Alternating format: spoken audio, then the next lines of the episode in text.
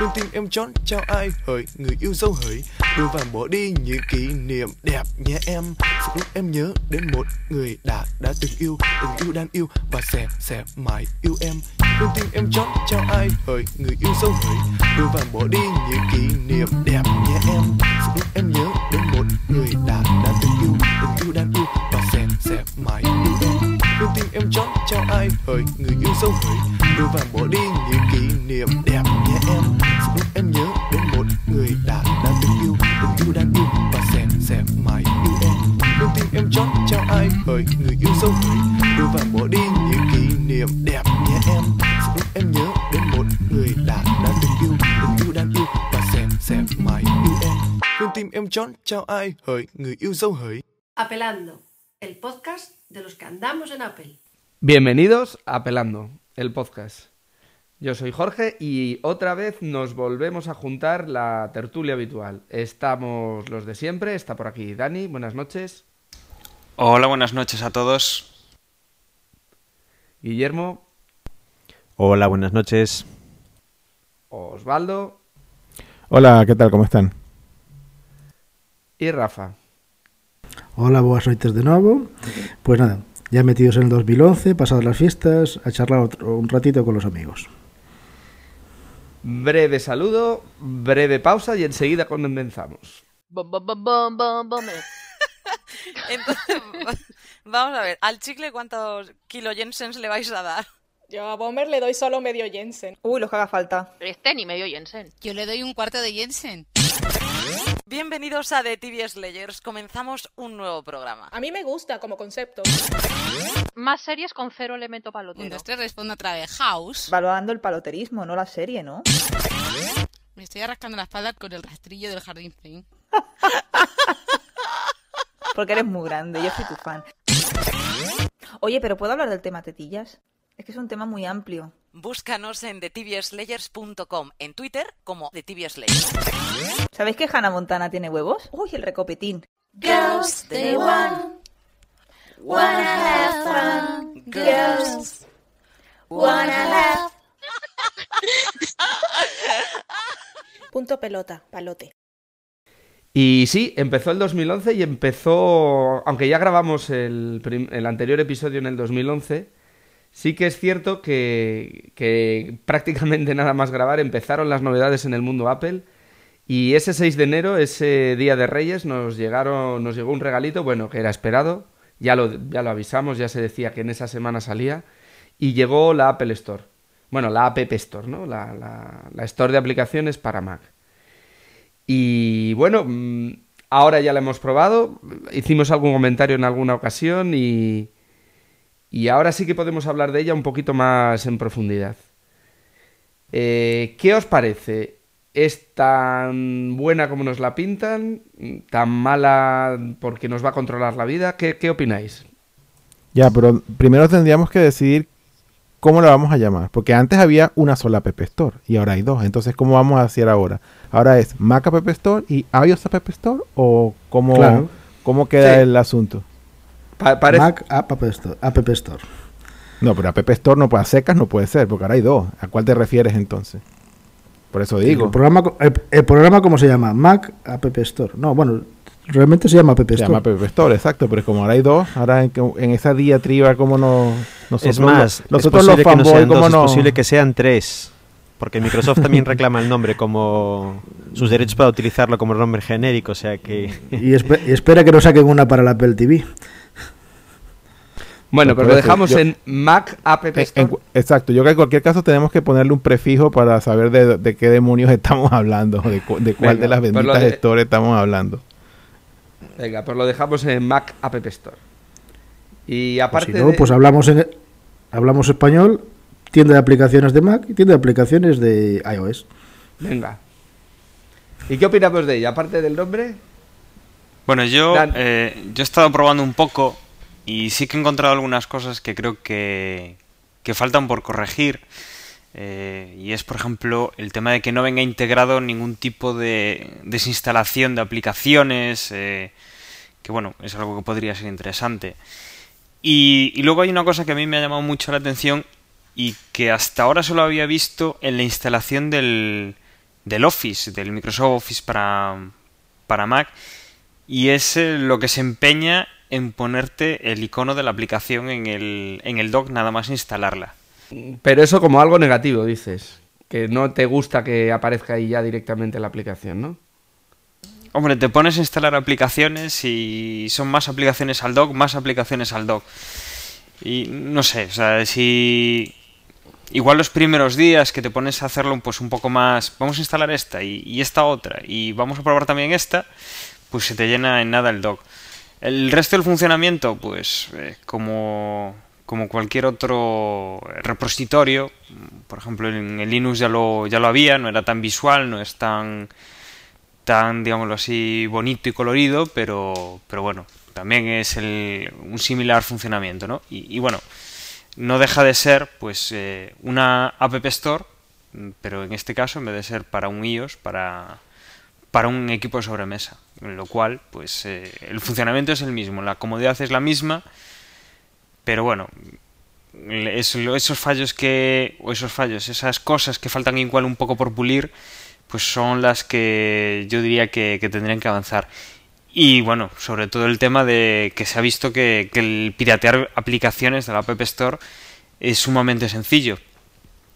Bueno, eso, eso tiene, eso tiene su, sus bemoles. Realmente no se piratea la App Store, se piratea la aplicación que no sabe implementar los mecanismos de control que, que tiene Apple para, para tal cosa. Porque realmente se han podido piratear pocas y, y no todas se piratean de la misma manera. Entonces, yo eso no se lo achacaría a la App Store en sí, sino a la implementación de los desarrolladores a la hora de, de, pues de, de programar los controles que supuestamente Apple les dio a ellos al momento de darles las guías de cómo tenían que hacerlo, ¿no? Mm. Otra de las cosas que mm, creo que tampoco está de momento muy bien solucionado, prevista, es la posibilidad de que las aplicaciones que ya tenían una, una vida eh, antes de la llegada de la App Store eh, puedan incorporarse como aplicaciones oficiales aunque no hayan sido descargadas desde aquí y a partir de ese momento puedan seguir ya actualizándose por el método sencillo que, que propone la, la App Store. Todavía no hay. Creo que con algunas aplicaciones ya funciona, no sé exactamente con qué método, pero sí detecta algún tipo de aplicación instalada en el disco y ya la, la asume como, como, si fuese una aplicación comprada a través de la App Store, aunque no haya sido así, pero es un tema también pendiente. Y por supuesto, eh, lo mismo que pasa con, con la App Store de, de, de iOS, el tema de la posible prueba de aplicaciones o, o eh, de evolución como en otras plataformas de, de aplicaciones si, no te gusta el poco tiempo de comprarla. Eh, alguna, alguna mecánica de este tipo creo que sería importante porque ya no estamos hablando en muchos casos de aplicaciones de, de tan bajo costo como, como en iOS. Me preocupan varias cosas. Bueno, en principio decir que yo cuando se rumoreó esto ya los fui de los partidarios de, dentro de este podcast, de esta aplicación y lo sigo siendo. Apenas la he usado realmente pero en principio me gusta, como dije en su día, eh, la sencillez, la facilidad para encontrar, para descubrir nuevas aplicaciones, pero también hay ciertos temas que sí me preocupan y me generan dudas. Pues desde lo que habéis comentado, de eso de que aplicaciones eh, que ya tengas instaladas, que te las reconozca a la hora de, después de, de que aparezcan actualizaciones, hasta el comportamiento mismo de los desarrolladores eh, si algunos van a mantener eh, su aplicación dentro y fuera de, esta tienda o solo se van a pasar a tenerla dentro. Con lo cual, bueno, están cuidándose de la piratería, pero también están limitando su mercado. Por ejemplo, el tema, por ejemplo, también de la desinstalación de estas aplicaciones es diferente a, a la tienda de iOS, que es muy sencillo desde el terminal o un iPhone eh, eliminarlas. Aquí el, el, el, método es el mismo que teníamos para las aplicaciones antes de iOS. Ir a la carpeta de aplicaciones y desinstalarlo desde allí, enviando la papelera. Me parece un, un poco una, una, incongruencia no haber eh, tenido también ese detalle que tenemos en iOS, tenerlo en la App Store de Mac, por ejemplo. Yo tengo eso, ciertas dudas sobre cómo va a evolucionar eh, este sistema. Y, por ejemplo, eso, hemos visto que hay aplicaciones que, que les ha sentado bien llegar a la App Store porque han reducido su precio, algunas oficiales de Mac, pero otras parece que están teniendo un precio mayor incluso en esta tienda lo que tienen, eh, por ejemplo, juegos en Steam o, en otras otras tiendas o bueno eh, por, por separado en la propia página del desarrollador. O sea que hay disparidad de, criterios a la hora de marcar precio. Hay desarrolladores que se pasan y otros pues aprovechan y hacen una rebajita. Yo, supongo que como todo lo Apple, probablemente una, en lo que nos encontremos dentro de unos meses con una segunda o tercera iteración y, o revisiones de la versión de la App Store, probablemente alguna de, de, esta- de estas cositas que hemos comentado se, se tocarán y se pulirán y probablemente otras quedarán igual sin ningún cambio, como por ejemplo lo de los trials de que quieras probar y devolver. Yo no creo que eso lo vayan a tocar ni, ni en una segunda, ni tercera iteración, ni cuarta, así que... Hay que ver, hay que ver cómo, cómo se sigue desarrollando. Yo, si les, si les soy sincero, le he usado poquísimo. Yo creo que me, me he descargado dos aplicaciones a lo sumo. He ojeado, sí, un, poco, pero de lo que he visto, nada me ha tentado como para bajar, así sea gratis o pagando. He bajado dos, Twitter y creo que el, el Stuffit, que era una versión un poco más actualizada de la que tenía yo. Y poco más. A ver, yo, yo en un principio creí que, que no iba a ser para tanto, que, que, que, bueno, una tienda de aplicaciones, que en Mac no tenía mucho sentido, pero la verdad es que cuando, cuando lo cuando lo probé me, llamó mucho la atención y, y creo que, dan un paso adelante importante.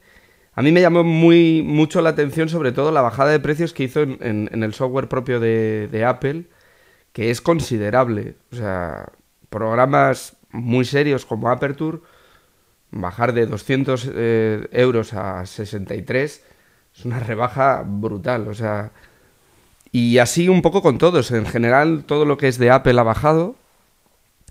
Y sí que es verdad que en algunos juegos hay diferencia. Otra cosa que a mí no me acababa de convencer es que eh, la facilidad que te daba Apple a la hora de hacer la compra, por ejemplo, no te la da en soporte y el soporte queda a cargo siempre del, del desarrollador. Y yo sí que hice una compra, hice la compra de un juego que, que es el, el Lego Harry Potter, que lo anunciaron el primer día. Yo estaba esperando por ese juego para que saliera para Mac, porque hasta, hasta el día 6 solo lo hubo para Windows. Y curiosamente, nada más abrir la Apple Store, allí, o sea, la App Store, perdón, estaba ahí el, el icono, en- además en destacados, y lo compré. Pero lo curioso es que no me funcionó. Y después de descargarlo varias veces, no me funcionó. Hice reclamación a tanto a, Feral Interactive, que es el desarrollador, como a, como Apple. Y en ese proceso que estaba haciendo la reclamación, desapareció el juego de, de la, de la App Store. Que si miráis no está, no, ya no está ahí en, en la tienda. Los de Feral Interactive respondieron perfectamente. Me mandaron un enlace directo a una descarga desde su propia página, con lo cual me lo he podido descargar, con la limitación de, que solo puedo instalar en cinco, en cinco máquinas. Cosa que, que en la tienda de aplicaciones la ventaja que tiene es que todo lo que te descargues lo puedes descargar en todas las máquinas que tú des permiso a esa cuenta.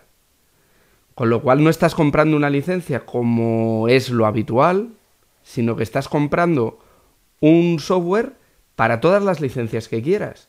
Hombre, es verdad que no la vas a regalar por ahí a gente que... Pero quien dice un entorno familiar o incluso una pequeña empresa, realmente no solo es que esté más barato, sino que compensa importante.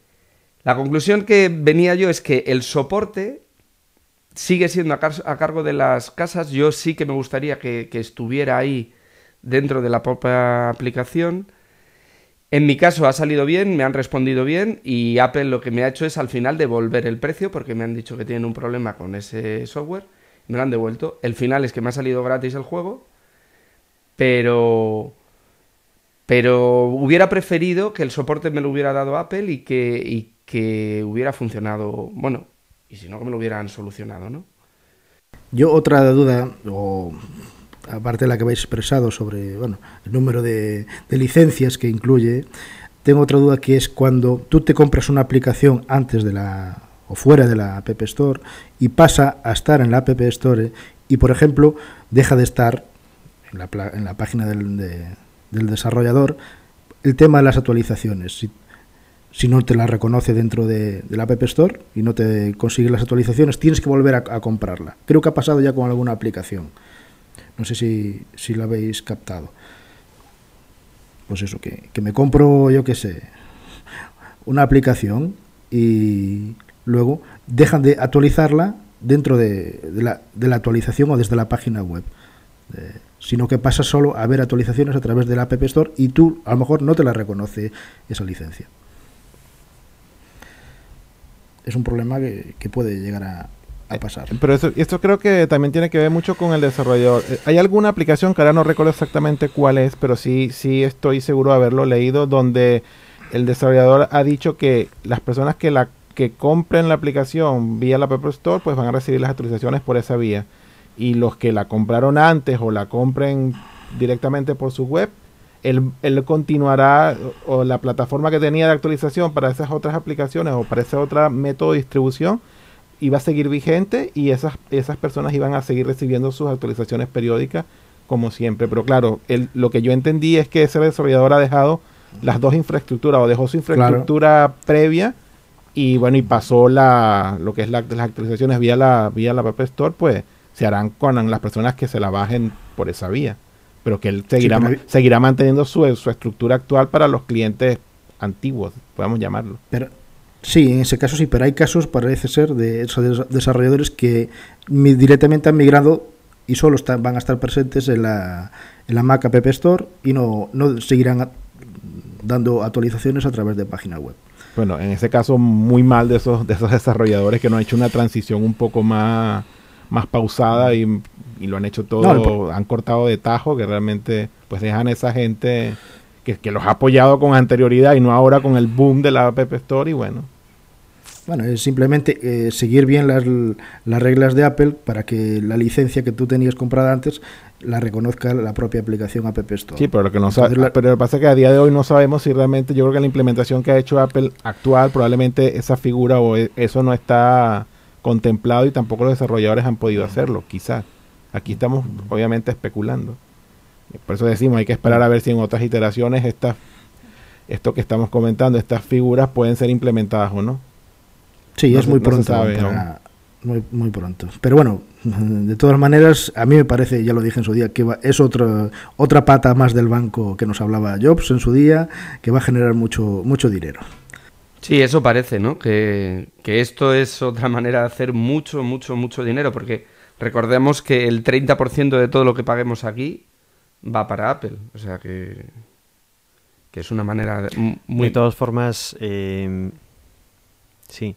Eh, bueno, la, la idea inicial y por lo que creo que, que todos los desarrolladores o casi todos van a, van a acabar cayendo aquí es por lo que ya comentamos en, en podcasts anteriores, por la gran visibilidad que van a tener sus aplicaciones, que de otra forma pues estarían alojadas en su página web y los usuarios pues no llegarían tan fácilmente a ellas, ¿no? De esta forma están en un, escapa- en un escaparate que millones de usuarios visitan al día y que con un simple buscador pues, pues estás ahí. Entonces, bueno, efectivamente, como ya sucedió en otras ocasiones, eh, ese 30% en muchos casos merecerá la pena con creces porque pasará, pasaremos de, de vender, bueno, los desarrolladores pasarán de vender un número de cientos de aplicaciones a lo mejor a miles o millones. Pero quizás ese escaparate es más para, para pequeños desarrolladores y otro, otro gran mercado puede ser eh, desarrolladores que tienen aplicaciones en la, en la tienda de aplicaciones del, del, del iOS y que lo, al ser bastante conocidos en esa plataforma aprovechen y hagan esa migración hacia, hacia el ordenador, hacia el Mac. Y por ejemplo lo tenemos con Hungry Bears, ¿no? Todos estos juegos y estas pequeñas aplicaciones que además pueden poner un coste relativamente pequeño, pueden llegar a hacer grandes cajas.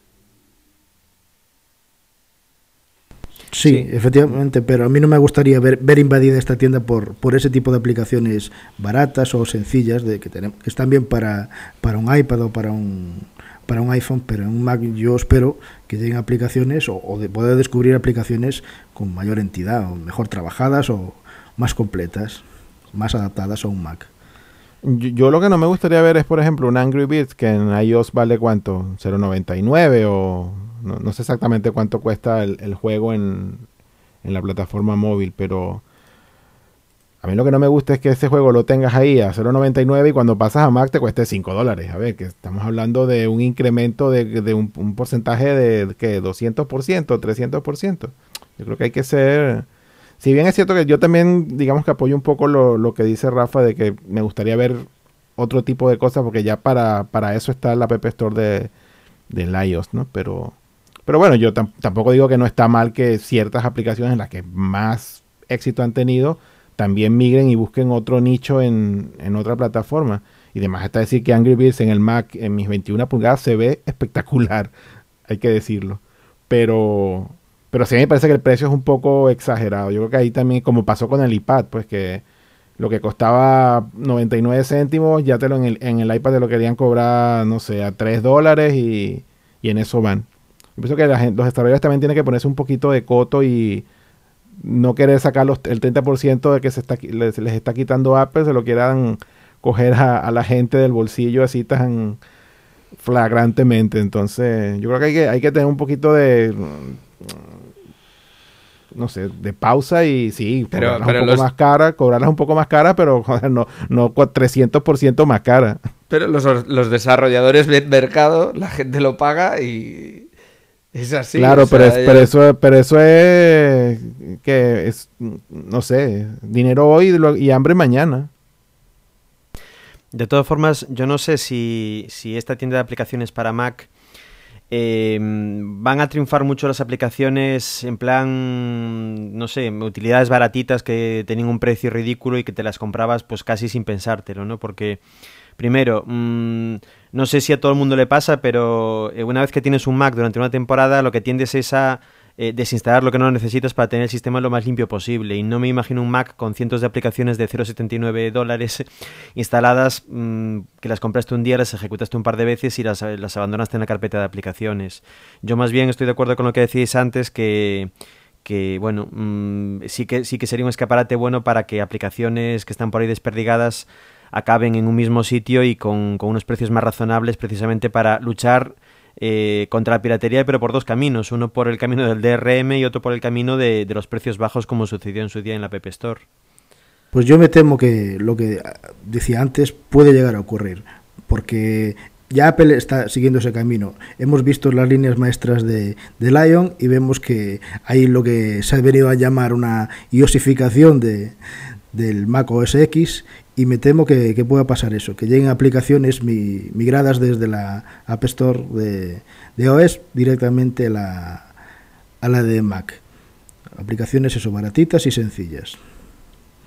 Porque si Apple lo hace, si ya desarrolla aplicaciones con el look de, de las que tienen en, en la tienda de iOS, pues los desarrolladores van a seguir ese camino también. Bueno, pero ah, también había leído yo por algún sitio de que una de las directrices de la, de la App Store de aquí de Mac era que no querían aplicaciones chorras, ¿no? Que esas no las iban a probar. O sea, no sé, tienen que ser muy, muy, muy chorras de repente para que no pasen el filtro, pero... Tampoco eso sé, de- no sé, no sé cuántas, cuántas chorras han pasado allí el filtro, porque como dije, no he, no he, no he jugado muy, muy en profundidad con, con la Mac App Store, pero... Va, no pero sé, lo de no lo- era- yo había, había escuchado eso, que no iban a, no iban a aprobar, iban a ser un poco rígidos en lo, en lo que era aproba- aprobación de aplicaciones de estas ta- extremadamente sencillas. Además hay otro, hay el punto de vista contrario también, que por la propia filosofía de, de esta App Store hay aplicaciones que desde mi punto de vista son grandes aplicaciones y grandes conocidas en, eh, disponibles para Mac que nunca podrán estar ahí. Eh, todo el grupo de aplicaciones que tienen licencia GNU o, similar son totalmente incompatibles con el sistema de licencia de, de la App Store. Entonces aplicaciones como OpenOffice, como VLC, nun- nunca las podremos ver en esa tienda, ni en, ni en la sección de, de aplicaciones gratuitas, simplemente por incompatibilidad de licencias también. Bueno, ya la VLC ya ha pasado, que ya la han retirado de la de iOS. Por ese tema, precisamente. Venga, avanzamos si queréis. Aparte de la, de, de la tienda de aplicaciones esta, pues eh, también eh, de repente empezaron a vender el iPhone, el CDMA, ¿no? El iPhone para Verizon, que quizás presentaba dos grandes novedades. Una, un cambio en el tema de las antenas. Mm, Tiene una redistribución de las antenas en el arco que, que rodea al iPhone 4, que en principio parece que es para solucionar parte del problema del antena gate famoso. Y, y luego la otra posibilidad sería el, la otra noticia que parece ser que ya en, en el software que, que viene, en el que me parece que es el 425, que ya viene la posibilidad de hacer un hotspot wifi, ¿no? Bueno, Sí. esa era una de Eh, las grandes demandas y parece ser que días después ha aparecido también el iOS 4.3 beta para desarrolladores y sí que aparece esa opción. Sí, la opción aparece, pero al final creo que el tema va a depender del operador que tengas, que autorice como el... Como el, Como el tethering, igual. Nos, nos pasaba con el tethering, que autorice ese consumo de datos o no. Bueno, pero yo creo que porque realmente lo del hotspot es, es otra, una manera diferente de hacer tethering. Yo creo que si un operador hoy te, te permite hacer tethering, a mí no me hace sentido que no te permita hacer el hotspotting porque es exactamente lo mismo. Solo que en lugar de tenerlo con el cablecillo, pues lo transmites vía wifi, pero a mí me parece que si la operadora hoy te permite hacer el tethering, no tendría por qué no permitirte usar la opción del hotspot. Eso es en, en un mundo ideal con cuatro dedillos de frente, pero bueno, sabemos todos Sí. cómo son las operadoras, pero Eh, de todas formas, mm, yo lo que veo eh, en esta ocasión, y creo que en el futuro empezará a suceder cada vez más veces eh, algo parecido, es que muchas de las novedades que Apple está empezando a presentar eh, casi las está presentando ya al revés que estamos acostumbrados, un poco a remolque del, del mercado. Concretamente esta, esta nueva funcionalidad, entre comillas lo de nueva, eh, en otros sistemas operativos como Symbian o, Android ya están desde hace bastante tiempo disponibles para cualquier usuario. Y en cuanto a lo que comentabais de la, de la mm, cobertura por el tema de las antenas, por lo que yo he leído hasta el momento, mm, igual que ATT en Estados Unidos tiene fama de tener muy baja cobertura por, la, por el tema de la dispersión del, del territorio, eh, Verizon tiene la, fama contraria, eh, tiene fama de tener muy buena cobertura en todas partes. Entonces, bueno, mm, eh, unido esto al rediseño de las antenas, es posible que sí se tenga un, una mejor, eh, mm, un mejor acceso a datos con, con esta nueva versión del iPhone. Bueno, iba a decir yo que aparte de- del mercado de Estados Unidos, que sí, muy interesante y es el primero por donde ha empezado, esta tecnología CDMA, estas redes, están implantadas en muchos otros países y mercados también muy jugosos para Apple, que yo creo que es porque han desarrollado también este terminal. Eh, tienes el mercado chino y mercado, por ejemplo, en Canadá y otros países, eh, creo que Nueva Zelanda y también he leído que en, en, Venezuela y en- Perú. en toda ¿no? Latinoamérica, Brasil. ¿Cuántos casi millones de personas O sea, tiene Brasil? Eso es un mercado CDMA eso- gigantesco. Por, eso, hay, un público que al que aún no habían llegado y que puede pegarle otro buen empujón a las ventas de, iPhone. Una de las cosas que me sorprendió de, esta tecnología es que aunque tiene un acceso a datos muy fiable y muy robusto, no permite la convivencia de voz y datos de forma simultánea, lo cual me extraña un montón, en el sentido de que si tú estás haciendo un acceso a datos y alguien te llama, la línea da comunicando.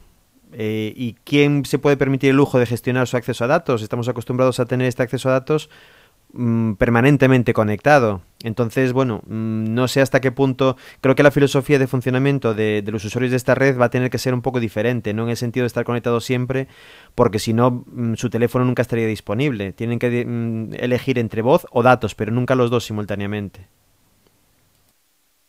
Sí, bueno, eso era un tópico de, de discusión hace, hace unos días, en, di- digamos, en las tertulias que, que se estaban dando en Estados Unidos con, con la entrada de este de Verizon, ¿no? Del, del, del teléfono. Pero bueno, también, también se planteaban de que sí, era un eh, pues una desventaja respecto a, a- a GSM, pero también decían que, bueno, en- realmente en qué circunstancias o cuántas veces necesitabas hacer las dos cosas al mismo tiempo. Solo de repente cuando estabas haciendo mapas y tenías a alguien al teléfono y lo querías guiar, pero que, a ver, lo que llegaban al final es que realmente los, las circunstancias son, son realmente muy específicas y quizás mm, no son de tanto peso como para descartar solo por eso el, el que pues no, no, te montes en el carro o que si estabas en ATT en Estados Unidos no te cambies a Verizon si quieres una mejor cobertura de voz.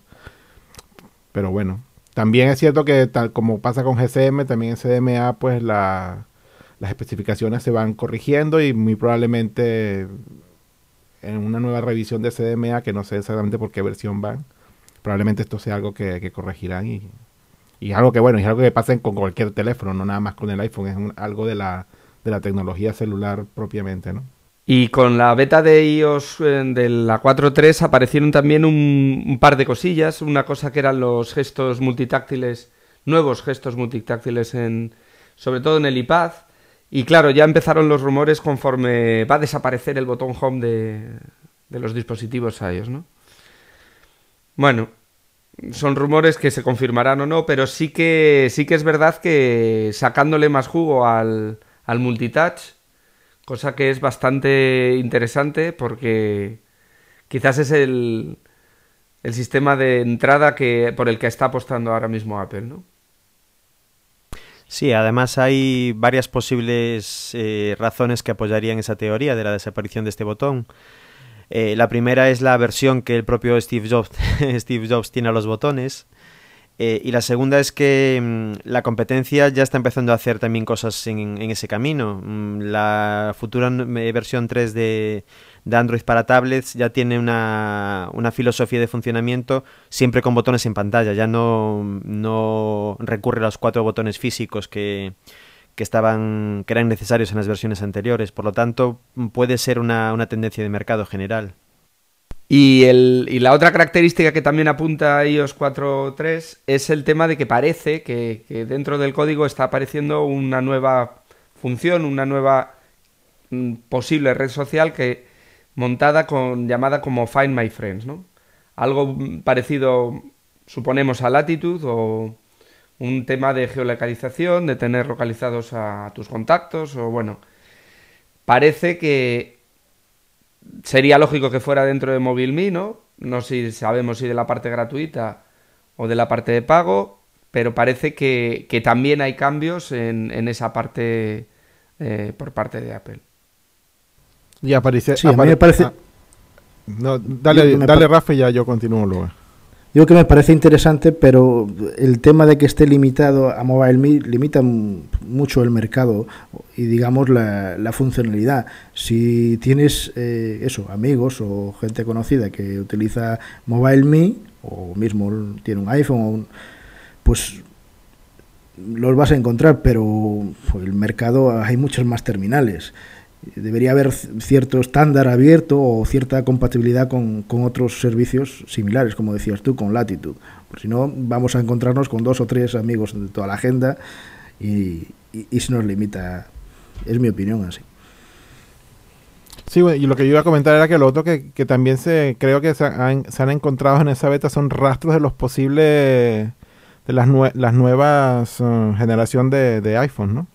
No solo de iPhones, creo, también de, de nuevos MacBooks, etcétera, ¿no? Algo.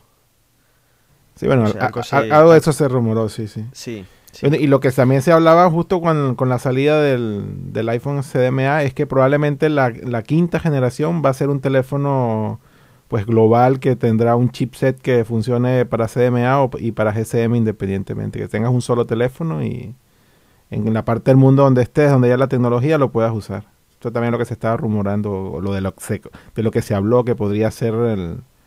Que no lo han hecho ahora con el, con el de Verizon, porque bueno, todavía la parte de ingeniería no daba el, chipset o la, la, electrónica que había no era lo suficientemente pequeña como para integrar todo en, en la estructura actual de, del iPhone, pero que se aspira que cuando ya salga la próxima, la próxima generación ya hayan dado con eso y puedan meter todo pues en el, en el, tamaño que requieren y pues podamos ten, tener un teléfono, un iPhone global.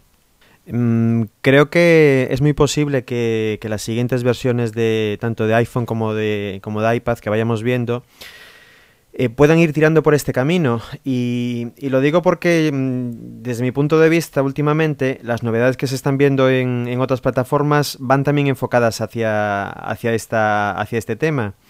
Eh, en el CES de este año, eh, Motorola presentó un, nuevo teléfono, muy estilo, por supuesto, iPhone, pero que incluye un dual core, un procesador dual core a un GHz y que es capaz de reproducir eh, vídeo a, a 1080 eh, desde un simple teléfono. Bueno, hay otros terminales de este estilo como el como el como la tablet de 7 pulgadas de, Samsung que también es capaz de hacer lo mismo con un simple con un simple ARM a un gigahercio, eh, reproducir vídeo a 1080 con total fluidez.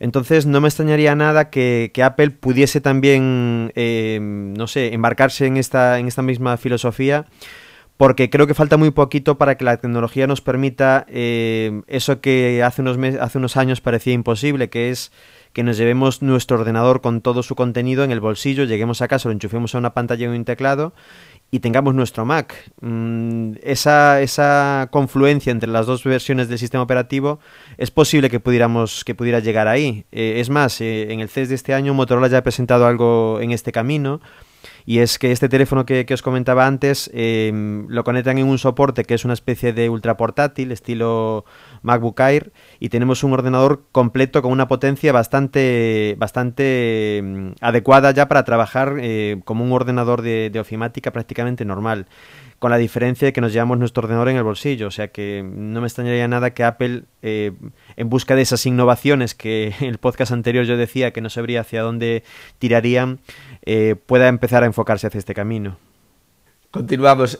La- las novedades de, de, de estos días, después de la presentación de, bueno, de ver las novedades que nos está avanzando esa beta de, de iOS, eh, nos sorprendía esta semana la, la baja médica de Steve Jobs.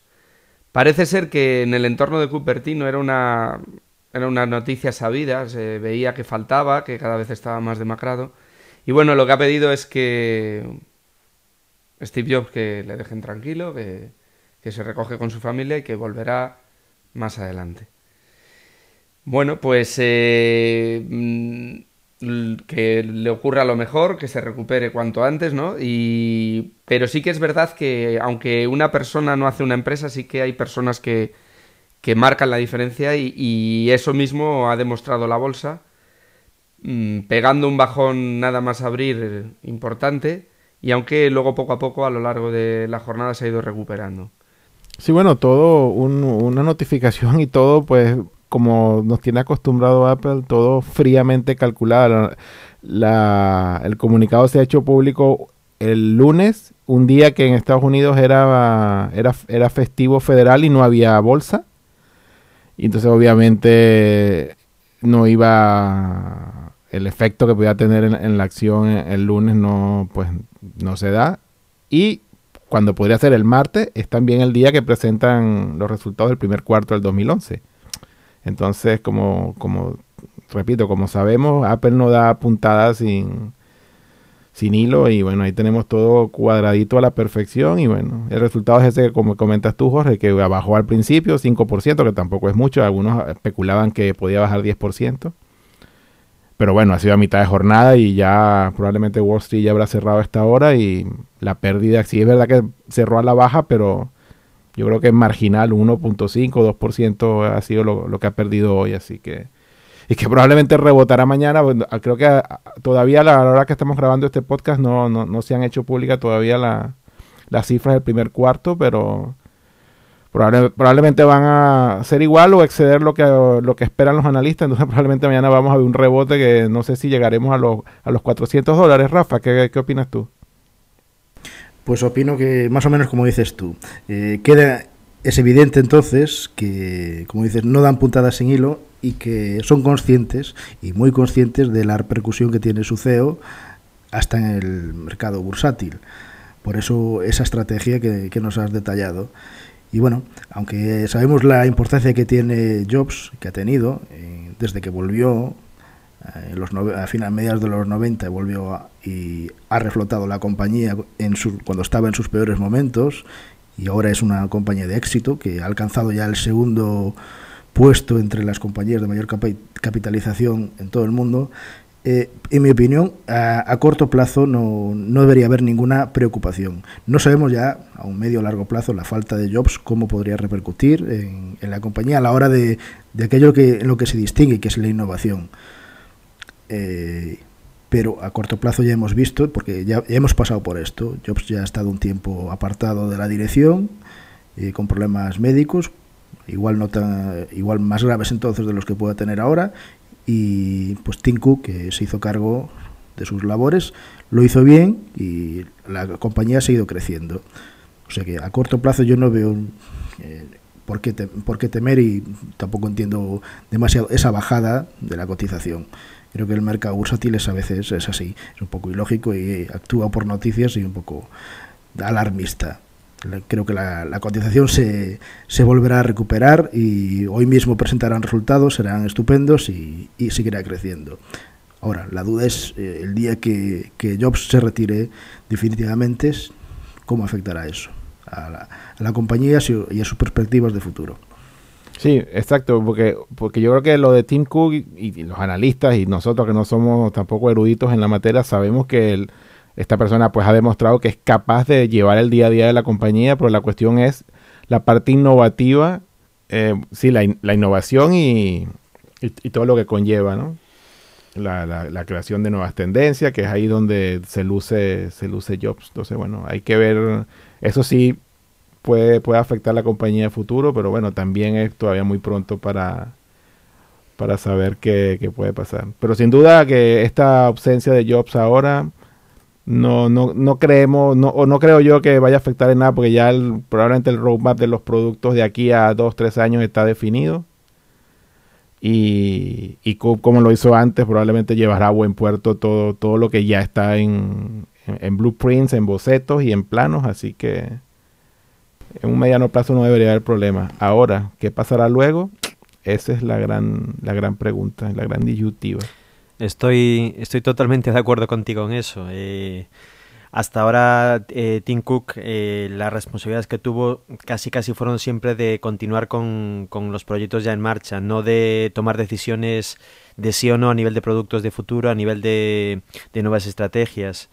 Yo creo que pueden pasar dos cosas a nivel de, del funcionamiento interno de Apple. En el caso de que Steve Jobs, eh, pues no sé, todavía no sabemos qué tipo de, baja médica tiene, no sabemos si es algo importante, no importante.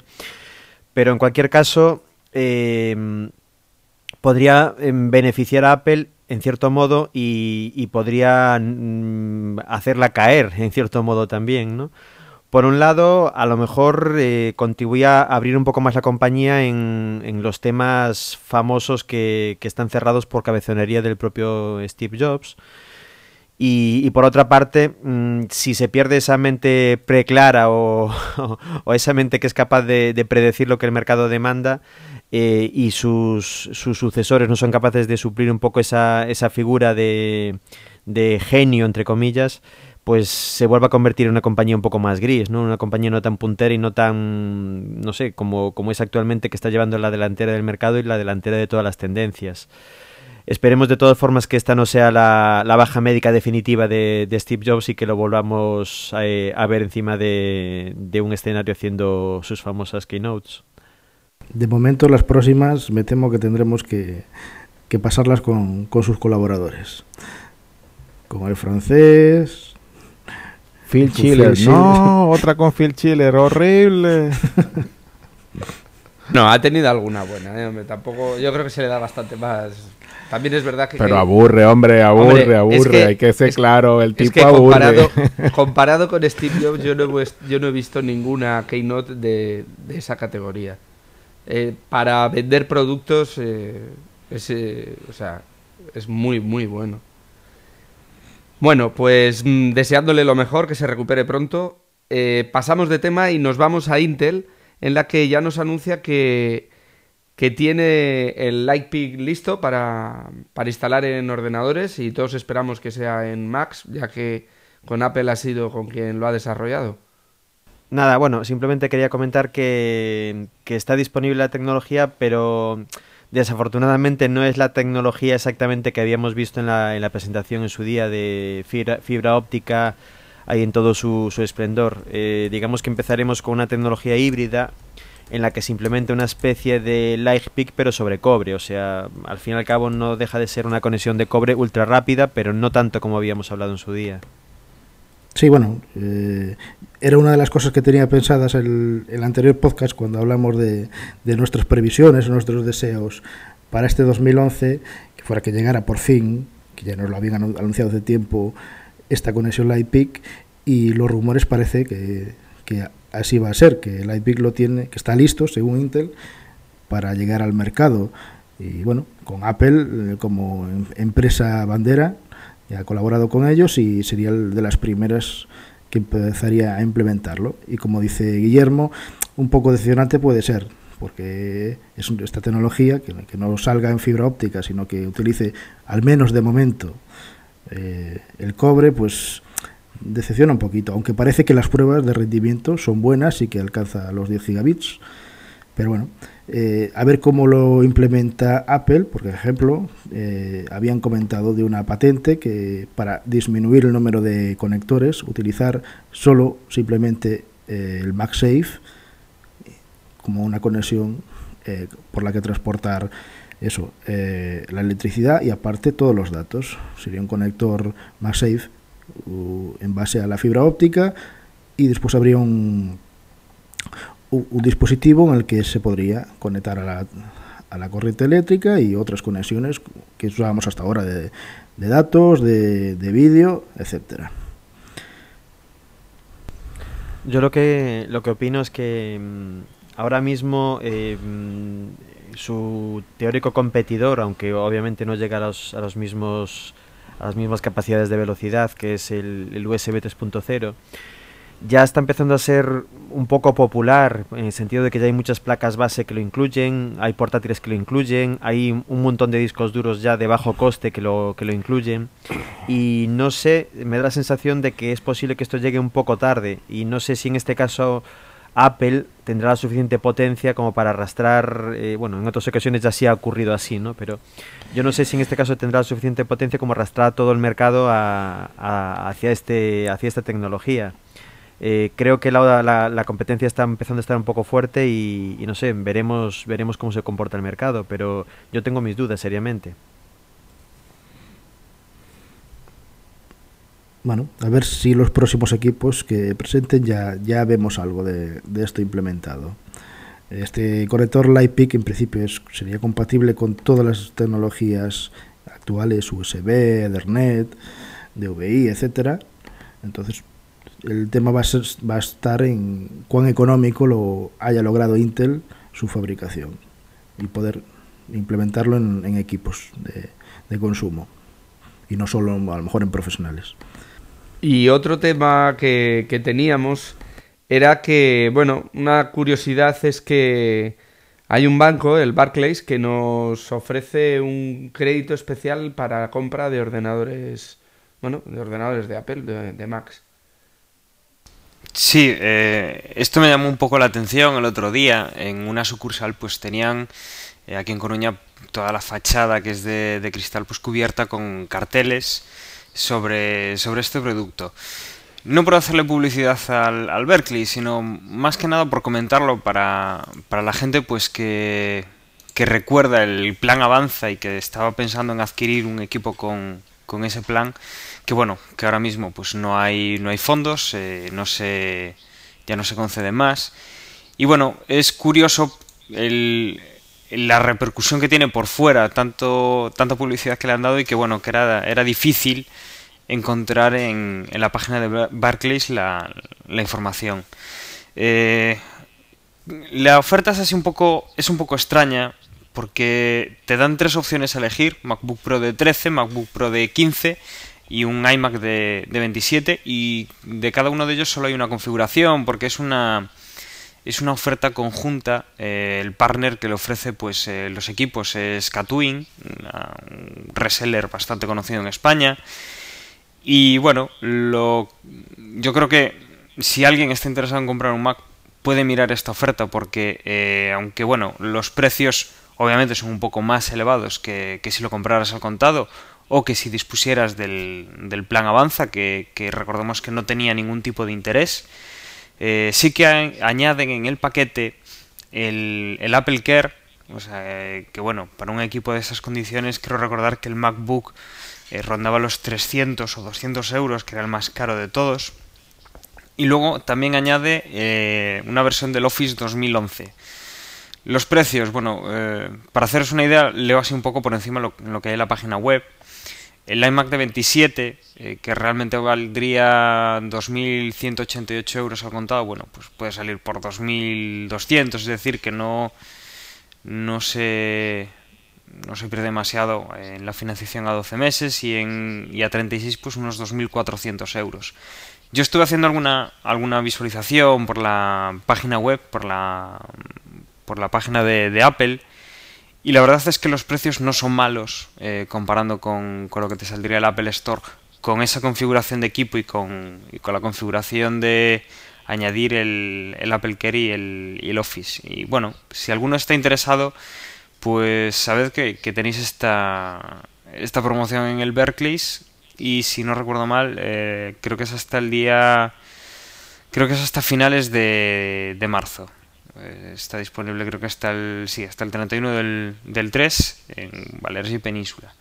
Si estáis pensando, pues eso, en adquirir un, un MacBook Pro de 13, de 15 o un iMac de 27, pues eh, yo creo que es una, una buena opción. Y, y así por, por, acabar un poco la noticia, pues eh, estamos viendo un poco ya eh, dentro de los regalos típicos de los bancos de domicilia tu nómina y te regalamos pues un televisor, pues eh, ya estamos viendo también mucho mucho domicilia tu nómina y te regalamos un, iPad, ¿no? Eh, estamos viendo que los productos de Apple pues empiezan a, a ser atractivos para este tipo de, de, promociones y de fidelización de clientes y, y atracción de, de nuevos clientes. Son una piruleta muy jugosa, me temo, ¿no?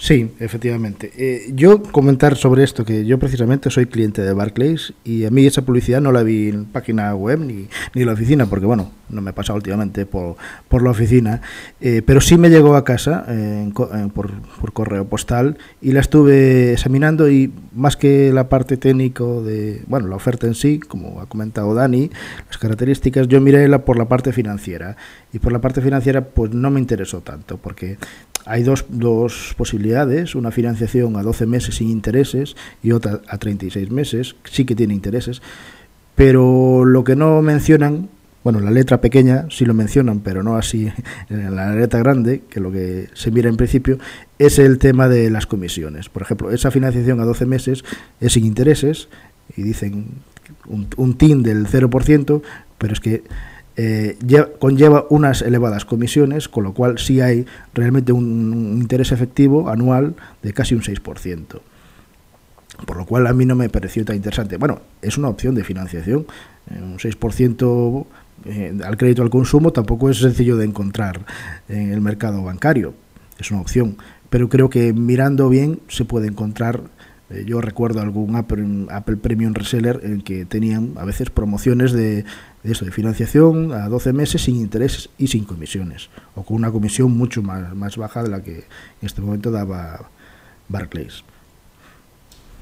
Simplemente una, una cosa, Rafa. Eh, yo lo que he estado viendo es eh, los precios que dan como contado y aplazado.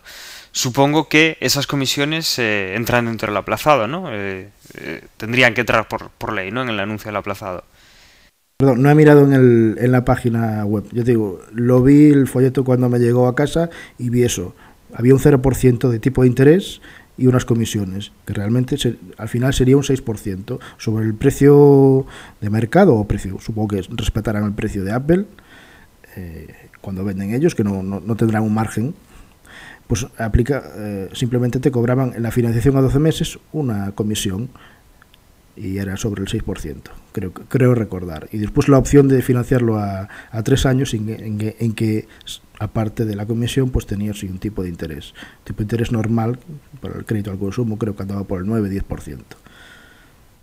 Bueno, yo el cálculo que hice, lo que miré un poco, pues es eso, el, el incluir el el Apple Care, el incluir eh, la licencia del Office y que, bueno, a, a, lo- a esos 12 meses que, realmente no tienen intereses, pero sí que tienen esos recargos, pues si no tienes una, un descuento por estudiante o, o algo similar, sí que sale jugoso. Entonces, yo recomiendo que si alguien está interesado, que haga sus, sus cálculos, sus números, y el producto es iCrédito Barclays. Eh, lo podéis encontrar en icreditobarclays.es. Y si os interesa, pues bien, eh, es una, a mí me parece una buena opción pues eh, para, para conseguir ese, ese equipo pues un, o un poco más barato, bueno, financiado, que siempre es un poco más un poco más cómodo. Bueno, a ver, tendría que mirar eso, haciendo la misma configuración en la página como has hecho tú, ver cuál es el importe total. Pero estoy mirando ahora la, página web de, Barclays y sí tiene una comisión de apertura del 3%, una comisión de estudio del 1%, con lo cual al final tienes eh, un TAE de un 7,88% para financiación de 12 meses. Bueno, mm, ni recomendamos ni nada que, no, no nos han pagado los de Barclays por, por esta información. Simplemente la comentamos como curiosidad, ¿no? Como una opción por si estáis pensando hacerlo. Y bueno, una opción más, que hagáis vuestros números, como decía ahí antes Dani. Y también podíamos comentar este, este nuevo Media Center que, que han anunciado, todavía no está disponible, que sería el Skyr, ¿no? Que es de origen español y que, bueno, viene a entrar en, en la batalla, en la guerra esta de, la- de los Media Center. En principio lo comentábamos antes de grabar y bueno, pues que nos parece atractivo por su sencillez, pero le vemos alguna cosa que no nos gusta tanto, ¿verdad, Guillermo? Bueno, es para gustos, claramente, pero eh, hablábamos ya en este podcast en anteriores de la iosificación y, y este software, al estar, eh, bueno, en el momento en el que salga y esté disponible, estará disponible tanto para, para OS X como para iOS. eh, parece que el interface eh, pretenden unificarlo totalmente, o sea, que sea el mismo en las dos plataformas. Y esto es lo que os decía que puede gustarnos o no. Mm, volvemos un poco a lo que ya comentamos eh, anteriormente, que la confluencia entre las, do- entre las dos plataformas parece que cada día está más, más palpable. Aún así, eh, este, este Media Center lo que creo que viene a aportar es lo que, lo que acabas de comentar, Jorge. Eh, estamos acostumbrados a que las aplicaciones de, de iOS sean muy sencillas, muy claras, muy, muy versátiles. Y parece que, que esto lo que nos va a aportar es esto. Los media center que conocíamos hasta ahora, de tanto Plex como, como XBMC, son media centers muy potentes, con muchísimas posibilidades y, bueno, mm, muy interesantes, pero bastante complejos. Eh, lo que hemos leído hasta ahora de este nuevo media center es que prácticamente las cosas que son complejas en otras plataformas aquí son radicalmente sencillas. Desde el descubrimiento de, de tus medios, de, de, tus películas, de tus series y de tu música por su cuenta, que todavía no sabemos cómo lo va a hacer, hasta el propio interface, que es eh, un interface que ya, se nota que está pensado para, para, un manejo sencillo, totalmente con mando a distancia y, de una forma súper clara y para, y para cualquier usuario. Entonces, en este sentido, creo que efectivamente lo que aporta es eso, la sencillez y sobre todo la, la, esa, la, confluencia en, interface entre dos plataformas bastante distintas como son iOS y, y OS X. Yo en principio lo veo bien. Eh, yo utilizo Plex y sí, a veces es un poco complicado el, lo de añadir medios y te lo reconozca. Y veo bien que haya esta, una nueva opción, una competencia y que no esté basada en el estándar XBMC como han sido Boxy y Plex y el propio XBMC que esté basado en, en, otra, en otro motor y bueno, en este caso utiliza está programado en Cocoa y bueno, que haya esa relación entre iOS y, y su versión para Mac tampoco lo, lo veo mal. Eh, seguramente sea muy fácil de utilizar en el tema de conexiones AirPlay y, y, y, aplica, y aplicaciones que, que pueda haber en iOS para manejarlo, que también hay para Plex, pero bueno, eh, habrá más opciones con este Square. Tenemos que esperar a que termine el desarrollo y lo podamos probar. Sí, la idea es esa, que, que aparece otra nueva opción, ¿no? Aparte de, del Plex, que parece que es el que más el XBMC y el Plexo, que son los dos que están ahí apuntando más. A ver cuándo sale y a ver cómo, cómo es. Eh, con esto le hemos dado un buen repaso a la actualidad desde hace 15 días, que fue la última vez que nos juntamos a charlar. Y podemos ir despidiéndonos si no queréis añadir nada más. Pues este breve silencio es para decir que no. Y bueno, pues nos despedimos. Acordaros de dar vuestro nick, blog y demás. Dani. Bueno, pues como siempre un placer. Eh, me podéis encontrar en Twitter eh, como Dan8, todo con números, eh, no busquéis nada raro. Y bueno, mi blog es elaqueldaquellar.es. Eh, bueno, emplazaros al, al próximo podcast y bueno, a ver cómo evolucionan estas novedades pues que hemos ido contando hoy. Un saludo a todos y nos escuchamos en el próximo episodio. Pues nada, lo mismo. Eh, por mi parte, mm, eh, deciros que seguramente en el próximo podcast ya comentaremos eh, lo que haya salido de, la rueda de prensa de hoy de Apple, de la presentación de, los resultados de- del último periodo. Si me queréis encontrar, en Twitter soy neo-7 y si queréis visitar mi blog es mimemoria.net. Chao. Por mi parte lo mismo, un placer, que, estén bien y nada más. Mi Twitter es oswjim y, y nada más, que la pasen bien, chao.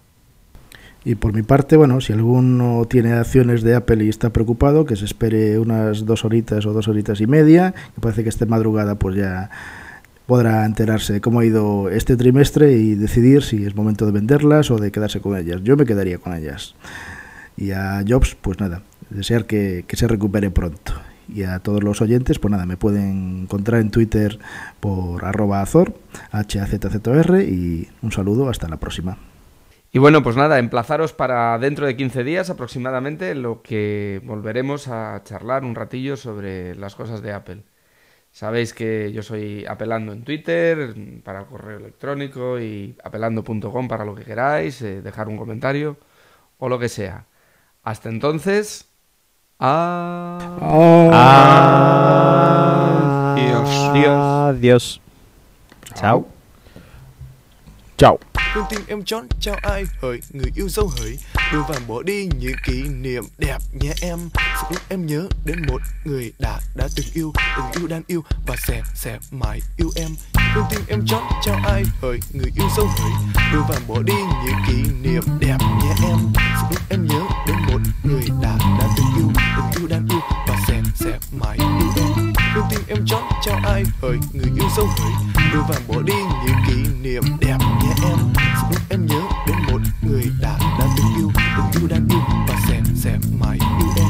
Đừng tim em chót cho ai hỡi người yêu dấu hỡi Đưa vàng bỏ đi những kỷ niệm đẹp nhé em. Sẽ lúc em nhớ đến một người đã đã từng yêu Từng yêu đang yêu và sẽ sẽ mãi yêu em. Đừng tim em chót cho ai hỡi người yêu dấu hỡi